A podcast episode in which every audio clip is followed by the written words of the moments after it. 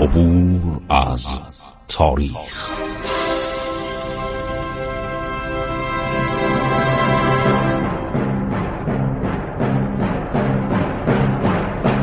کاری از گروه جوان و اندیشه رادیو جوان.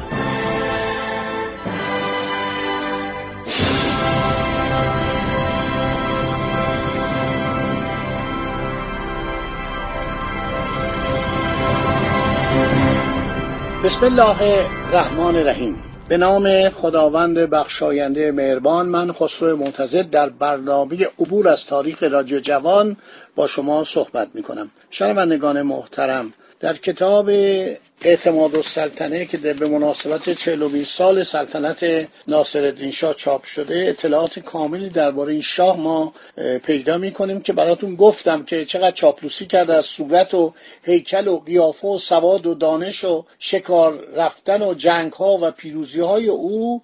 الکتاب المعاصر و الاثار میشه پیداش کرد. کسایی که علاقه دارن، دانشجویان، اونایی که میخوان تحقیقاتی بکنن، محققین، دانشمندان، باستانشناسان، تاریخشناسان میتونن به این کتاب مراجعه کنن. یکی از عرض شود فصولی که این اسپرده بچه‌های شاهزادگان قاجاره. مثلا در مورد مظفرالدین میرزا اسامی پسراشی که گفتیم، محمد علی میرزا اعتمادالسلطنه بوده، همون محمد علی شاه معروف که بعد یک تلگرافی ازش در آمریکا، کتابخانه آمریکا هستش، خطاب به پادشاه روسیه تزار نیکولای دوم، وقتی که این مدتی در تبعید بود، در بندر اودسا در ساحل دریای سیاه بود که الان جزو کشور اوکراین هستش، اون موقع جزو روسیه بود. وقتی میاد کمک میکنن روسا، با کمک روسا میاد بندر پتروفسکی و از اونجا سوار کشتی میشه و میاد پیاده میشه در گمشتپه. از استراباد یک تلگرافی مخابره میکنه به وسیله کنسول انگلیس در استراباد به سن پترزبورگ یا پتروگراد پایتخت روسیه، میگه اعلیحضرت ها منو به صورت خدیو و خدمتگزار خودتون قبول بفرمایید. من به شما قول میدم اگر شما منو به سلطنت ایران برگردونید من مثل خدمتگزار شما خواهم بود. هر امری بدید در هر موردی بنده مطیع شما هستم. چنین پادشاهی که اینقدر خیانت ورز بود بعدم نتونست، یعنی مردم ایران قیام کردن هزار و دویست و نود، اون قانون معروف حکومت نظامی گذشت و مستر شوستر که در ایران بود، آمریکایی بود، خزانه دار بود، گفت ما در آمریکا جنایتکاران، کسانی که علیه دولت قیام میکنن، راهزنان رو براشون جایزه میذاریم. وانتد دستور داد، عکس اینو چاپ کردن، عکس برادرش شاه السلطنه و برادر دیگرش همین سلورالملک رو چاپ کردن، قیمت گذاشتن، گفتن هر کی زنده و مرده محمد علی میرزا رو تحویل بده صد هزار تومان، هر کی مرده یا زنده برادرش شاه السلطنه رو تحویل بده بیست و پنج هزار تومان، هر کی اون یکی سلورالملک رو تحویل بده بیست و پنج هزار تومان. به قدری محمد علی میرزا ترسوبوت فرار کرد، یعنی دیگه نمون در ایران و بالاخره عرض شود که از ایران فرار کرد و رفت به روسیه، مدتی در اودسا بود. بعدم انقلاب بلشویکی که شد، انقلاب کمونیستی شد، یک چند سالی در اونجا، یک سال چند ماهی موند، هنوز بلشویکا به اودسا نرسیده بودن. بعدم فرار میکنه، وقتی میگن کمونیستا دارن میان ممکن اینا اعدامش کنن، بلند میشه میاد استانبول، مدتی در استانبول زندگی میکنه، بعد میره به ایتالیا، در اروپا زندگی میکنه، بعدم در هزار و سیصد و چهار میمیره که احمد شاه اون موقع در اروپا بود، در تشییع جنازه پدرش شرکت میکنه و جنازه رو میفرستن به کجا؟ به عتبات عالیه، در اونجا دفن میکنن. خب حالا نوشته دختران بنات ولیعت چند تا بودن؟ ولیعت ماشاءالله خیلی، غیر از اون چهار تا پسر که داشت، چهار پنج تا پسر، فخر السلطنه دخترش بوده، قمرالدوله دخترش بوده، اعرام السلطنه دخترش بوده، عشت السلطنه دخترش بوده، عزت السلطنه دخترش بوده، ملکه خانم دخترش بوده، سلورالملک دخترش بوده، ملک الملوک دخترش بوده، زیال الملوک دخترش بوده، نواب علیه اشرف الملوک. کیه این؟ خانم فخرالدوله.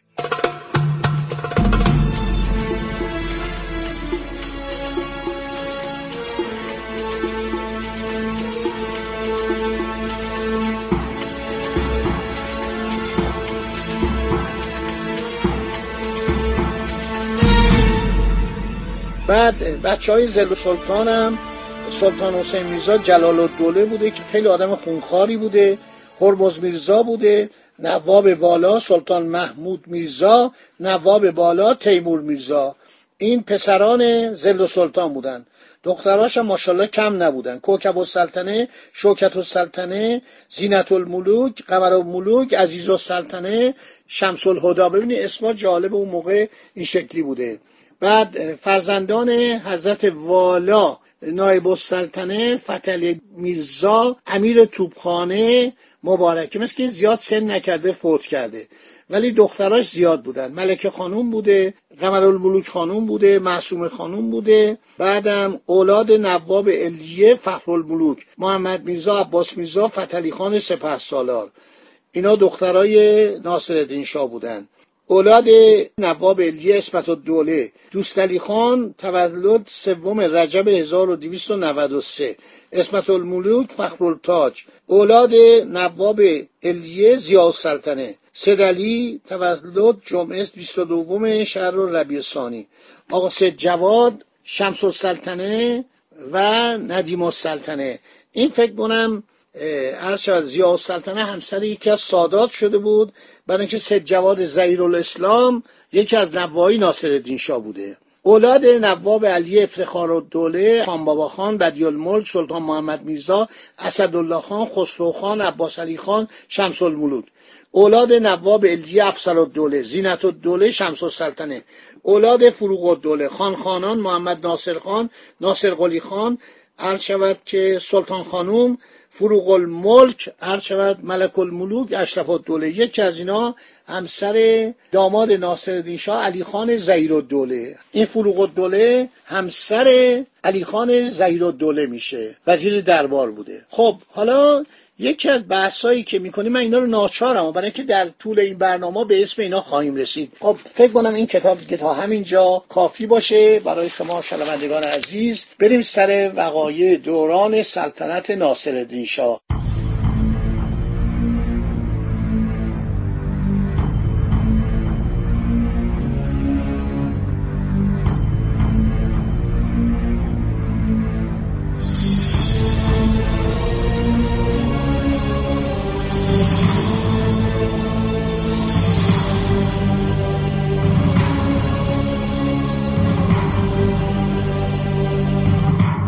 خیلی خوب، حالا میریم سر ناصرالدین شاه قاجار. ناصرالدین شاه قاجار بالاخره پادشاه میشه و اولین موردی که هستش مسئله امیرکبیره. امیرکبیر خیلی آدم خدمتگزار مملکت بود، خیلی آدم سریع اللهجه‌ای بوده، چون آدم پاکی بوده، هیچی بهش عرض شود که نمیچسبید. ایشون شروع میکنه اصلاحات اصلاحات مملکت رو انجام میده. یکی از کارهای بزرگش بودجه است. بودجه مملکت به هم ریخته بود. ما بر اساس گزارش کلنل شیل، انگلیسی‌ها همیشه در همه جریانات بودن. حالا کلنل شیل ورداشته نوشته، میگه امیرکبیر وقتی سر کار اومد با خزانه خالی و حواله‌های زیاد در دست مردم مواجه بود. امیر بایستی در مقابل چنین وضع اقدام کند. ناصرالدین شاه اختیارات تامو میده به امیرکبیر. میرزا یوسف مصطفی الممالک آشتیانی وزارت استیفا رو بر عهده داشته. بعد حساب میکنه، میگه کمبود عایدات نسبت به هزینه‌های مستمر یک میلیون تومانه. امیرکبیر دستور میده، میگه بیاین خزانه رو مرتب کنید، حقوقا رو کم کنید. اول از حقوق خودش کم میکنه، میگه آقا من احتیاجم، چون چقدر به من حقوق میدید؟ کم میکنه. حقوق الارذل باید کم بشه. این یعنی چی؟ یعنی فوش. گفته حقوق تمام مستخدمین دولت رو کم کنید، علاوه بر این حقوقای گزاف مستمریای شاهزاده رو کم کنید. ارشد شاهزاده سیف الدوله ارشد میره به پناهندگی دولت انگلستان در میاد، میگه چرا حقوق منو کم کردید؟ امیرکبیر ناچار میشه. شاه میگه اینا خیلی آدمای گردن کلفتی هستن، مستمری این دوتا رو از نو برگزار میکنه. برای شاه میگه آقا من ماهانه ده هزار تومان به شما میدم، هر کاری میخواین با این ده هزار تومان بکنید. عرض شود که ناصرالدین شاه نامه مینویسه به سهراب خان صندوقدار. در کتاب امیرکبیر آدمیت نقل شده: سهراب خان، پولی که برای صرف جیب ما معین شده ماهی ده هزار تومان امروز میباشد. جناب امیررضا میگفت که تعیین کردم، به سهراب خان دادم، از اول سر یعنی اردیبهشت تا آخر سال ما به ما ده هزار تومان را به حضور بیاورید. جمادی الاول هزار و دویست و شصت و شش میگه آقا این ده هزار تومان من قبول دارم. حقوق حرمسرا خب اون موقع زن کم داشت، شش هفت تا بیشتر نداشت، نرسیده بود به صد و پنج تا زن. بنابراین این زنا همشون برای باباشون، برای دایجان، برای برادرجان، آقا داداش، همه حقوق میخواستن، همه کنیز داشتن، همه آشپزخونه داشتن.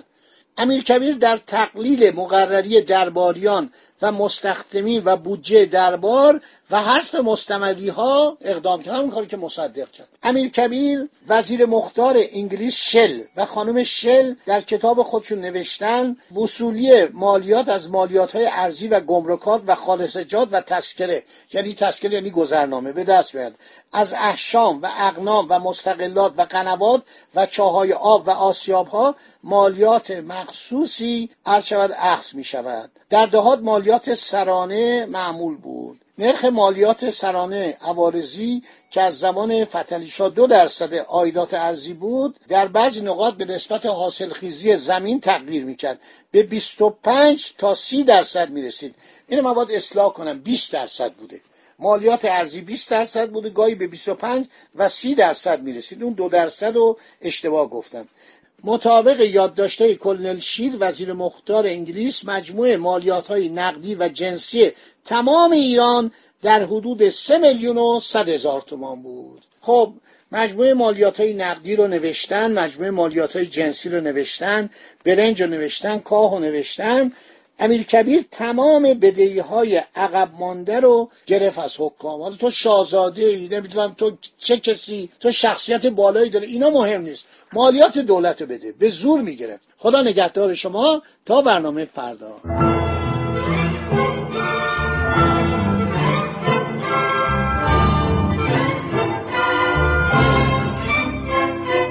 عبور از تاریخ.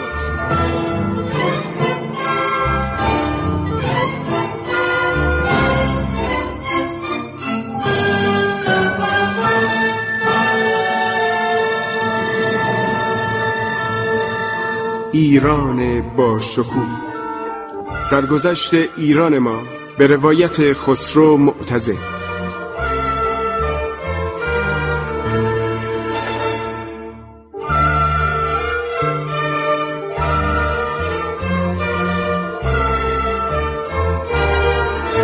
عبور از تاریخ با رادیو جوان.